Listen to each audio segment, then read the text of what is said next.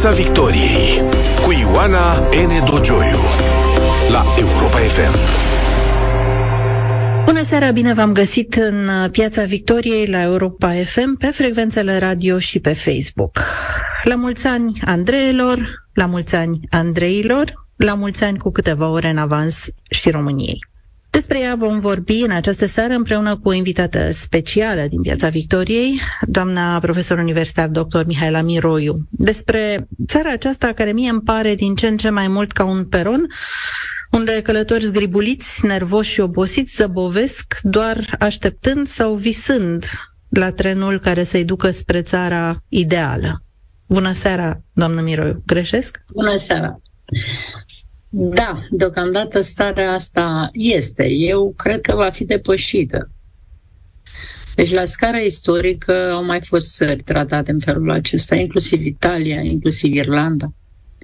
Au avut etape în care s-au succedat crizele oarecare de gringoladă instituțională sau, de exemplu, Italia a avut probleme serioase cu faptul că mafia prevala față de stat, și erau pol de sărăcie destul de mulți, oamenii plecau, mai ales în America. Un lucru asemănător s-a întâmplat cu Irlanda. Faptul că noi nu ne așezăm însă încă instituțiile să le facem funcționale și credibile, are un rol extrem de mare în plecările de acum. Dar care sunt alte plecări? Asta e interesant. La noi plecările au variat în funcție de decenii Uh, iar acum plecarea, o să spun, în momentul în care o țară investește foarte puțin în educație și cercetare, rezultatul este că investesc particularii, adică familiile, în educație și atunci uh, cei care au un anumit tip de educație și vor să o facă mai bună, mai competitivă și eventual să facă cercetare la modul serios, pleacă în altă parte pentru că și în felul acesta, să zic, împarți popoarele simplificând lucrurile în două mari categorii. Popoare de uh, conducători și de executanți, popoare de capete și popoare de mâini. Se pare că noi politică de popor de capete nu am avut deloc. Și de popor de mâini. De popor de mâini, hai să zicem mâini în sens generic. Uh-huh. Cei care fac ceea ce uh, au creat alții. Deci aplică un algoritm, aplică un prototip, cărora nu le sunt autori, pentru motivul că autorii acestora se duc și se formează în țări care investesc cu adevărat în acest gen de avansuri. Noi nu o facem. Bun, asta este un element, dar eu mă uit în jur și văd uh, felul în care, și sondajele de opinie arată același lucru, uh, doamnă profesoară Miroiu, faptul că nu părem a ne mai iubi țara patriotismul e așa o noțiune puțin uh, jenantă, nu, nu-ți vine să o spui, cu atât mai puțin să o arăți, nu e cool, nu mai e cool, în niciun caz, de, patriotismul. Bun. Uh, ca să fim puțin mai riguroși conceptual, a fi patriot Aici vorbesc de sensul bun, virtuos al patriotismului, că putem vorbi și de cel periculos. Înseamnă da, a-ți iubi, a-ți iubi țara, a te identifica cu ea, a-ți o asuma și a contribui. Deci, dacă o iubești, îi duci grija, te simți moral dator pentru bunăstarea compatrioților și pentru dezvoltarea instituțiilor, că ești și cetățean, faci ceva pentru ea. Ce faci? Apărare, cunoaștere, dezvoltare de orice fel. Ești recunoscător pentru faptul că vrei, nu vrei, rădăcinile tale, inclusiv educa- cele culturale, cele civilizatorii, sunt în această țară. Uh, vorbesc aici de patriotismul moderat, care este critic, e neegoist, e lucid, uh, respectiv îți asumi țara cu mândrie pentru merite și realizări și cu jenă pentru rău făcut, rău făcut în timpul istoriei, și rău făcut actual pe care îl cunoști și îl conștientizezi, nu-l ascunzi sub preș și nu-l negi. Asta este un patriotism sănătos. Mai sunt patrioți. Adică putem spune că genul acesta de oameni au dispărut. Eu te consider pe tine în sensul acesta o patriotă. Nu? Și pe mine mă consider asta. Adică e țara da, pe care o iubesc, na. Adică uh, uneori ai sentimentul, mai ales în situații de criză politică majoră, că îți iubești țara ca pe un copil cu un handicap grav. De data asta, handicapul uh, e ales, este intenționat, nu e involuntar ca în cazul celor uh, obișnuite. E, asta e, o luăm așa și vrem să, să ne punem talentul nostru ca să meargă altfel bucata uh, pe care o stăpânim cât de cât. Ceea ce mi se pare mie este că s-a pierdut din acest patriotism bun despre care vorbiți uh, componenta de responsabilitate. Adică ideea că țara asta este și așa cum o facem noi.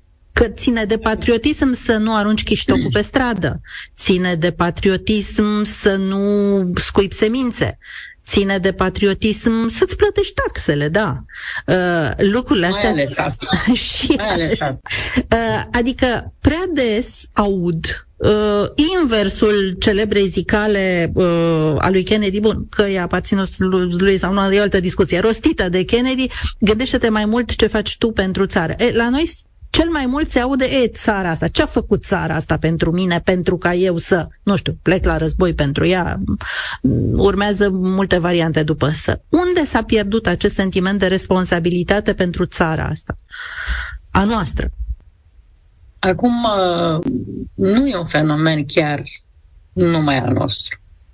E un fenomen puțin mai general, care are legătură mare și cu globalizarea și cu formarea altui tip de comunități.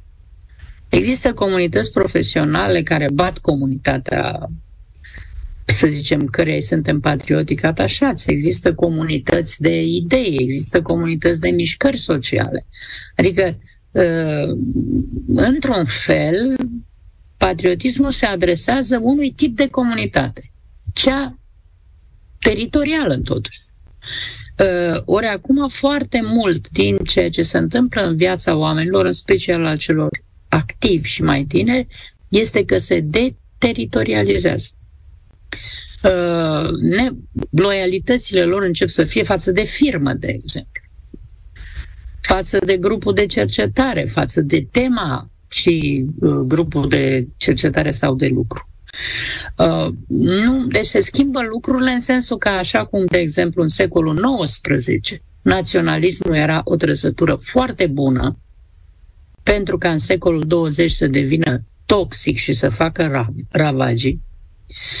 Uh, în secolul 21, tendințele astea spre naționalist, de exemplu, sunt uh, caragioase, efectiv, sunt desuete, sună așa, se împotrivește feudalismul instaurării capitalismului, cam așa. Asta e situația, adică trăim într-o lume care se globalizează, într-o lume în care cetățenia devine tot mai cosmopolită, uh, oamenii foarte performanți, cinstiți, sunt mai degrabă cetățeni ai lumii. Adică ei merg cam pe acolo pe unde pot să-și exercite cel mai bine performanță.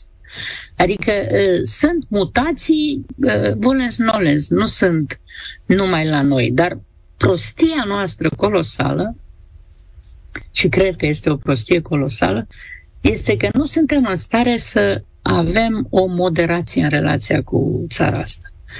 Adică fie o lăudăm epileptic, nerealist și facem, uh, în fine, o adulație față de o abstracție într-o manieră folclorico-parastasească, în fine, uh, care face lucrurile caragioase, fie ne e o scârbă de tot ce România și românești îi spunem românica, că ne simțim bine, să o diminuăm, fără să ne dăm seama că ne diminuăm propria identitate. Adică formele astea de autodispreț, inclusiv autodisprețul pentru apartenență la o patrie, de exemplu, uh, sunt la fel de toxice ca și apologia lipsită de orice fel de critică.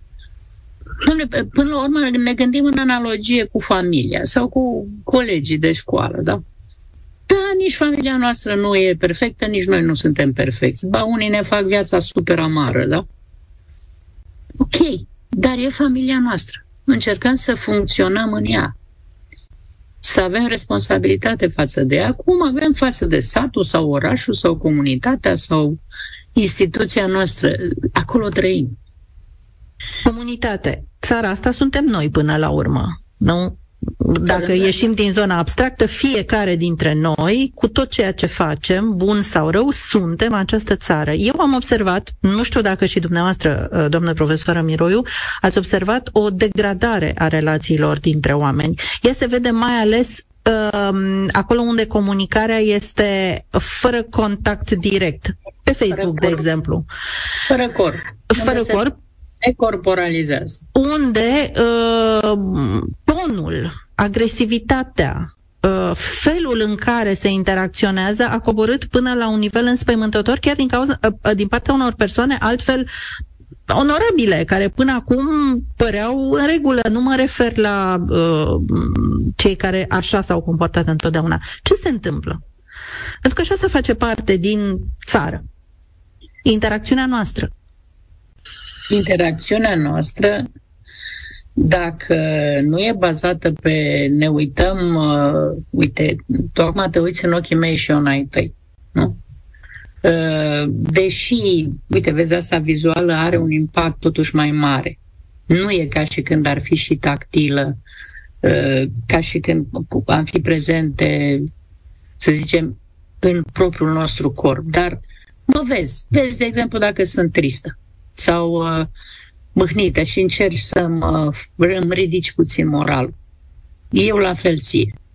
Te percep uh, nu doar ca pe o prelungire a degetelor ca, care te tastează, ci ca pe o persoană, ca pe un om. Uh, în momentul în care tastăm, uh, depersonalizarea este foarte mare și empatia e la pământ. Adică ori avem uh, valori morale solide și încercăm măcar să ne abținem să facem rău, și atunci, în ciuda faptului că e impersonal, nu facem rău, ori nu le avem și atunci ni se pare că totul e uh, permis.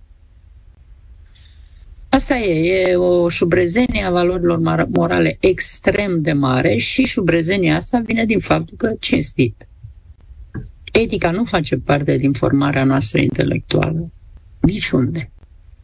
La niciun nivel de școală. Ceea ce e foarte trist. Și după aia ne mirăm că suntem așa. Da, chiar voiam să vă întreb, tot ceea ce am inclus în această noțiune de patriotism, tot ce am discutat până acum, unde, unde ar trebui învățată? De unde ar începe? Unde ar fi bazele? Păi, patriotismul este o trăsătură legată de responsabilitate morală. Deci este clar că este o valoare etică. E o valoare etică și valoare civică, adică la intersecția între politic și etic. Nu? E sinele în comunitatea cetățenilor, sinele în uh, relație cu instituțiile și cu concetățenii. Deci este o poveste morală până la urmă. Ca și cosmopolitismul. Pe când, de exemplu, naționalismul, mai ales cel xenofob și etnocentric, Asta este o...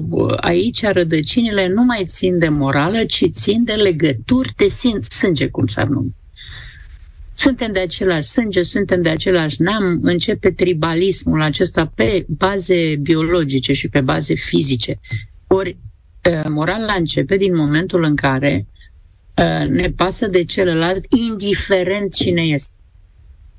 Indiferent din ce rasă, indiferent din ce neam, nu mă interesează asta, mă interesează că e om, pentru că uh, unitatea de măsură fundamentală a moralității este umanitatea fiecăruia dintre noi. Când nu avem o educație solidă pentru asta, suntem pe nisipuri mișcătoare și totul devine permis și posibil. Suntem în Piața Victoriei împreună cu doamna profesor universitar dr. Mihaela Miroiu. Doamna Miroiu, Ați făcut o distinție foarte interesantă și foarte importantă din punctul meu de vedere între patriotism și naționalism. Pentru că dacă cu patriotismul stăm cum am vorbit. Cu naționalismul, în schimb, începem să stăm uh, din ce în ce mai bine după cum arată sondajele de opinie și după cum arată chiar unele manifestări publice. A ajuns și la noi acel val naționalist uh, politic, bine reprezentat, destul de bine reprezentat, uh, poate și mai bine pe viitor. Uh, haideți să insistăm un pic asupra acestei distinții clare între ceea ce înseamnă naționalism și ceea ce înseamnă patriotism. Deci, patriotismul nu mai reiau. Este efectiv un atașament care este și sentimental, clar, față de uh, țara în care trăiești față de, val- de ceea ce a produs ea la nivel civilizatoriu, la nivel cultural, dar a fi patriot nu înseamnă doar să te bucuri de ele, înseamnă uh, să duci grija lucrurilor acestora și să vrei să contribui tu la ele, adică să contribui activ pentru ca partea aia pe care o iubești să o faci și mai bună sau și mai frumoasă sau și mai solid apărată sau uh, mai importantă în inventica lumii. Fiecare pe bucata lui, că nu putem toți să fim, uh, să dezvoltăm orice. Fiecare dezvoltă ceea ce e în stare să facă, inclusiv dacă vreți, eu îmi dezvolt propria grădină, nu? Pentru că grădina asta a mea contribuie la un aer mai bun, contribuie puțin la frumusețea locului, fac chestia asta. Lucruri o mici. Fac, nu fac numai pentru mine, o fac și pentru cei oarecare care uh, trec pe lângă mine și se bucură două minute de lucru ăsta. Naționalismul a fost bun, am zis, până în secolul XIX, când uh, se căuta o unitate între în interiorul unui popor care avea aproximativ aceeași limbă și cultură, dar care era foarte divizat în state stătulețe mici. Aveai, pe de-o parte, conștiința faptului că ai în comun cu ei mai multe lucruri, că ai limbă în comun, că, într-o oarecare măsură, ai și credințe religioase în comun, că sunt obiceiuri de colo Pe de-o parte. Pe de altă parte, știai foarte clar un lucru pe care îl știi și azi, că orice fel de graniță este un obstacol. Adică, în momentul în care eu nu pot să mă mișc decât pe un anumit teritoriu și nu mă pot exprima, nu pot vinde, nu pot avea relații decât pe un anumit teritoriu, mă limitează lucrul ăsta. Și așa s-a făcut că revoluțiile cunoscute sub numele de revoluțiile de la 1848, generic, unele au început mai devreme, altele poate un pic mai târziu, au avut ca scop formarea statelor naționale. Pe vremea aia a fi naționalist respectiv a ține cu nația ta în loc să ții cu stătulețul tău, faci parte dintr-un ducat și aia era patria ta, să zic, era o formă de progresism, cum acum pentru noi europenii, forma de progresism este europenism.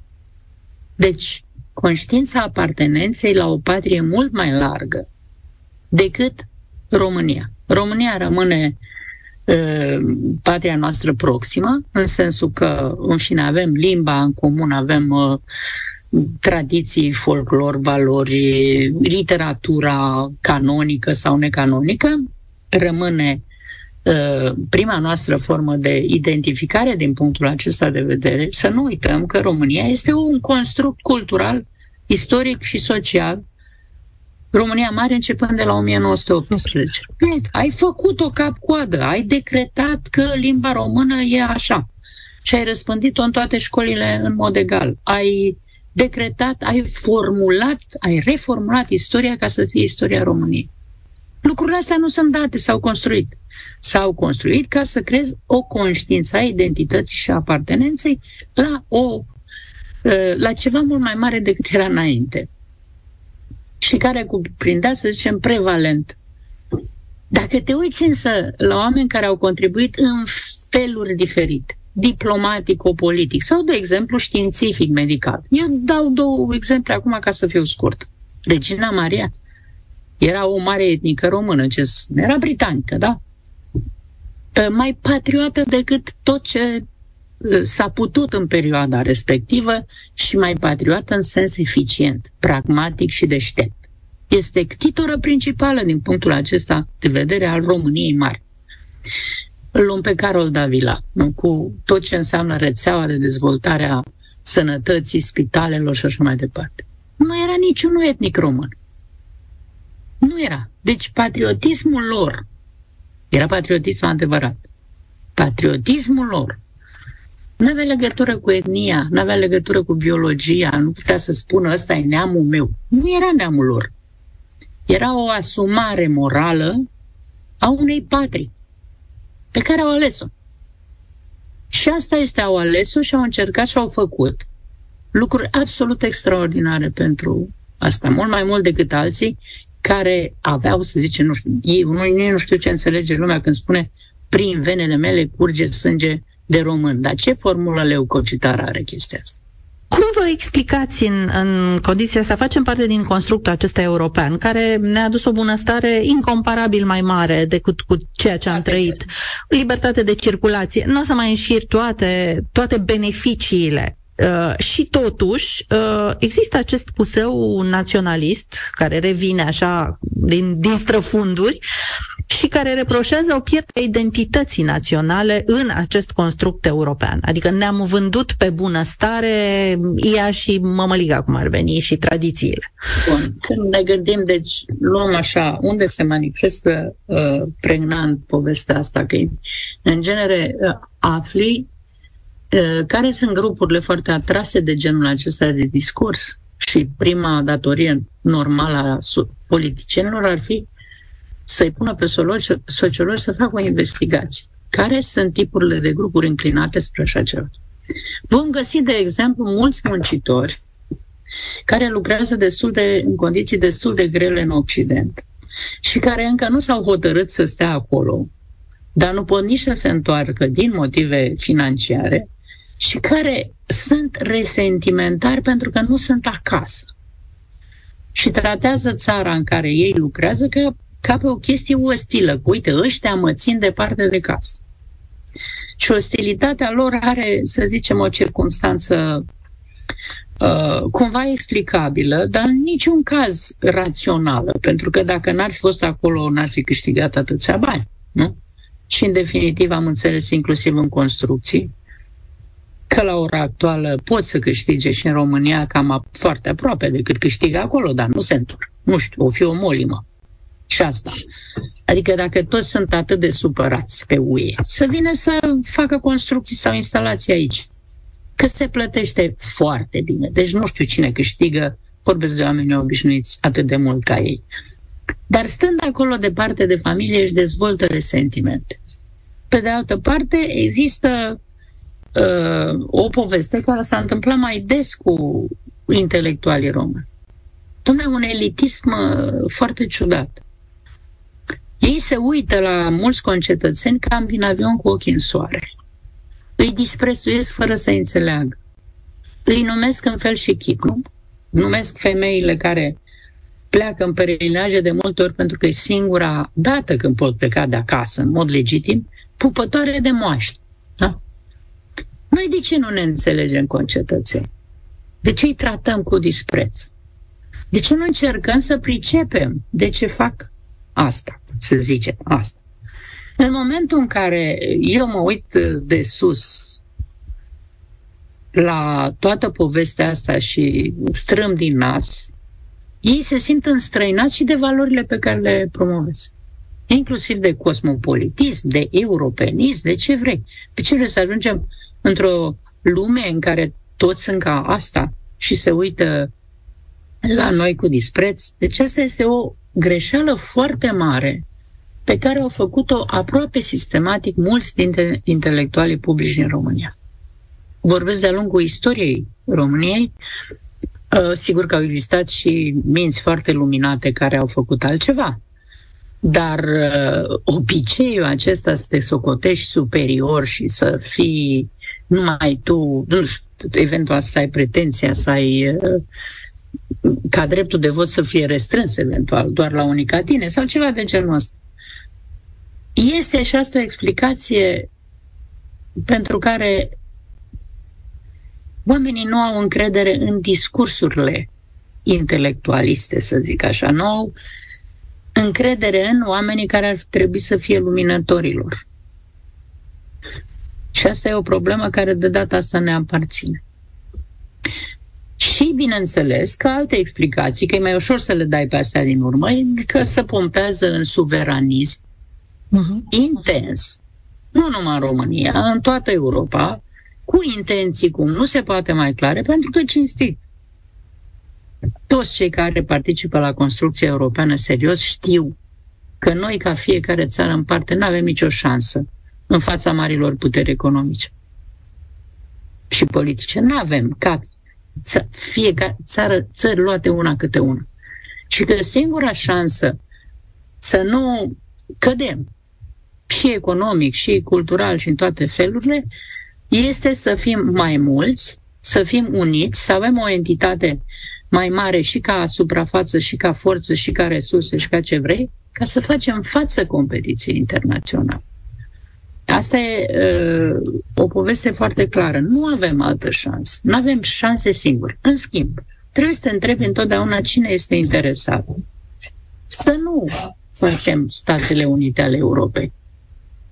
Să nu fim Statele Unite ale Europei. În primul rând, competiția. Te gândești la competitor, nu?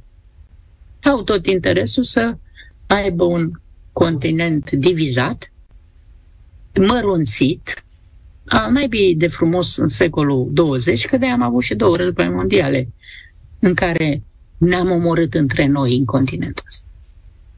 Ei bine, e clar cine a conceput Uniunea Europeană, a conceput-o ca să nu se mai poată întâmpla așa ceva.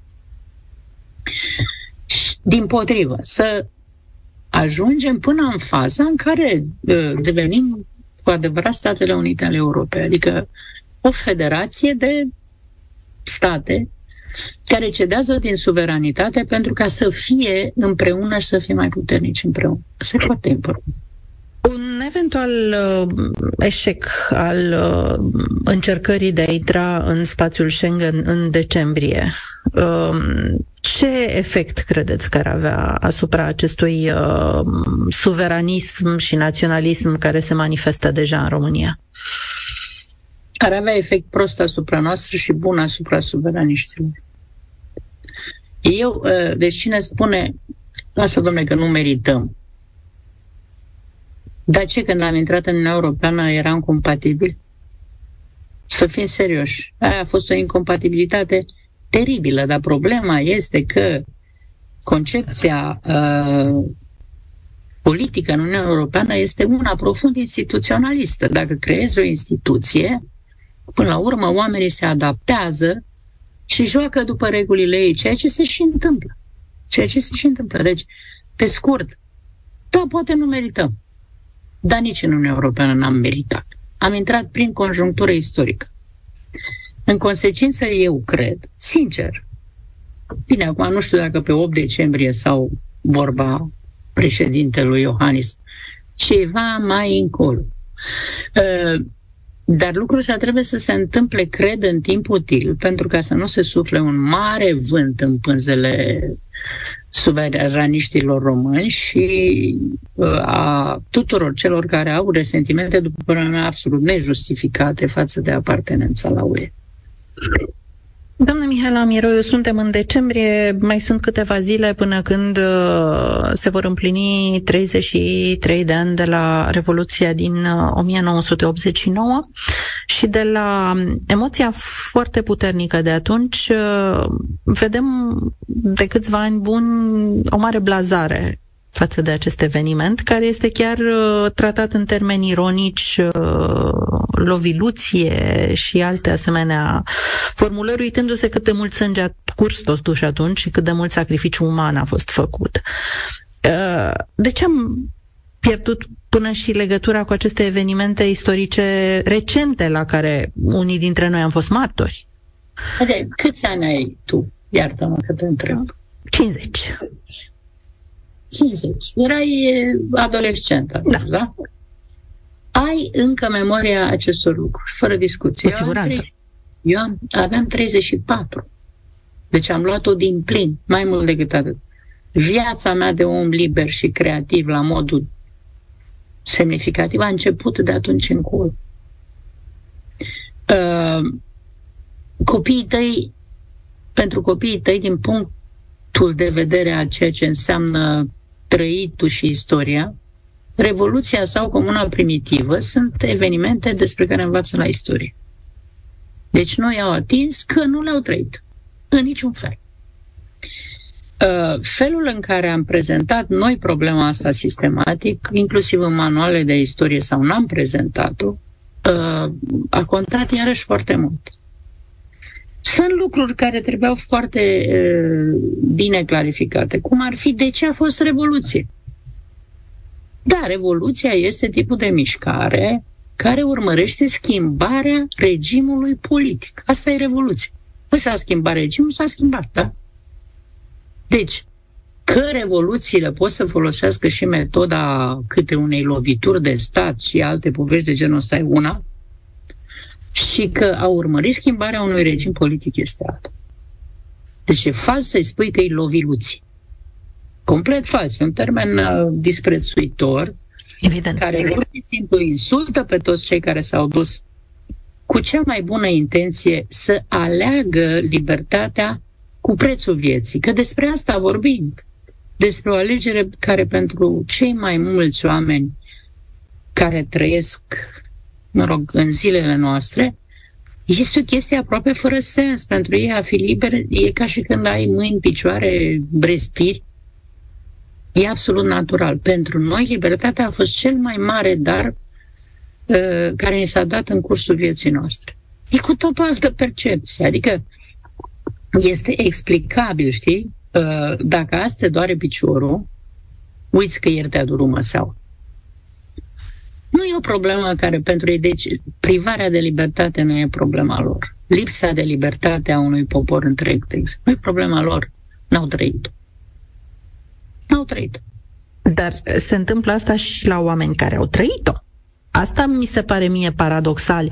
Și oameni care uh, nu numai că vorbesc în termen batjocoritor despre decembrie 89 și conspiraționiști, în mod evident, dar uh, sunt nostalgici ai acelei perioade. Ai perioade comuniste. Da. Bun, acum bă, nostalgiile astea pot fi înțelese în mai multe sensuri.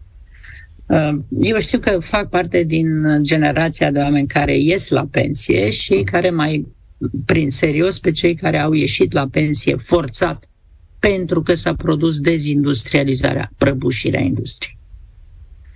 Acum, cinstit, dacă eu am fost o persoană importantă profesional în domeniul meu sau neimportantă, dar am avut un statut profesional. Serios, inginer, maestru și așa mai departe, și eram cineva, profesional vorbind, în perioada comunistă, iar după aia, în deceniul nouă, se intră într-un faliment explicit, treptat, ca atenție, și până atunci falimentul bătea la ușă. Vânzarea pe stoc, uh, dumpingul economic, ei din interior știau că, de fapt, acea industrie nu rezistă. Dar nu s-a produs prăbușirea în anii 80, s-a produs în anii 90. Și oamenii aceștia s-au trezit chiar dacă nu fără bani, că au primit salarii compensatorii sau au fost pensionați mai repede, s-au trezit fără status. Mai ales pentru bărbați, situația a fost dezastroasă, pentru că uh, ei au simptomul ăsta sau îl aveau monoidentitar, erau munca lor, munca lor din afara casei, că acasă nu prea munceau. Nu? Adică, uh, în momentul în care tu nu mai ai servici, și nu mai ai cum să ai, nu mai poți, nu mai răspund, poți să răspunzi la întrebarea, dar tu cine ești? Că zicea, sunt maestru, sunt, uh, nu știu, oțelar, sunt care. Cine ești? Trebuie să înțelegem că această, acest șoc identitar, care până la urmă, Nadia, e vorba despre 4 milioane de oameni. La sfârșitul decenului 9, România a pierdut 4 milioane de locuri de muncă, începând cu faptul că eram 8 milioane 200 de mii în forță de muncă activ. Asta este o chestie foarte gravă. Trebuie să înțelegem pe cei care, uh, pentru care pierderea a fost enormă. Enorm.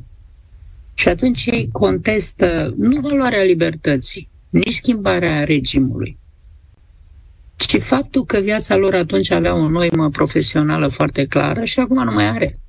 Și era predictibilă, foarte predictibilă. Foarte predictibilă. Deci eu am spus că, de fapt, uh, întreprinderile socialiste se ocupau de tine de fapt de la naștere până la înmormântare, numai cimitire de întreprindere nu existau. Că în rest puteai să-ți petreci toată viața. Uh, întreprinderile socialiste aveau foarte multe funcții sociale. Aveau și hotelurile lor pe la mare sau uh, prin stațiunile astea balneocrimaterice. Aveau creșe de întreprindere. Aveau cantine, adică uh, duceai o viață acolo. Ei, uh, rețeaua socială s-a prăbușit, locurile lor de muncă s-au prăbușit. Asta înțeleg. Eu nu înțeleg pe cei tineri, asta e altceva. Nu înțeleg ce nostalgie au ei. După ce? Că le povestite. Uh, cred că e vorba mai degrabă de un fel de stângism abstract uh, pe care nu le înțeleg foarte clar. Îl amestecă puțin. Sunt supărați și foarte corect că mainstream-ul politic e principal de dreapta și uh, neoliberal și atunci leagă ideea de dreptate socială de ceea ce a fost în comunism, că li se pare că el avea legătură cu dreptatea socială. Nu, avea legătură cu nivelarea socială, nu cu dreptate. Doamna Mihaela Miroiu, vă mulțumesc pentru această emisiune. Prieteni, să aveți o mini-vacanță, ca așa se spune. O mini-vacanță frumoasă și tihnită și liniștită și poate dacă mai și medităm un pic la cine suntem, mai ales că decembrie este luna României, de la începutul ei, de la 1 decembrie până spre finalul ei, nu așa, când uh, ne trebuie să ne aducem aminte și eu spun cu toată gura de Revoluția Română din 1989. Să aveți o săptămână minunată și să rămâneți împreună cu Europa. Eu vă, vă urez să vă iubiți unii pe alții și să iubiți libertatea până la capăt. Mulțumim, doamnă Mihaela Miroiu, să aveți o săptămână frumoasă cu toții. Mulțumesc la fel.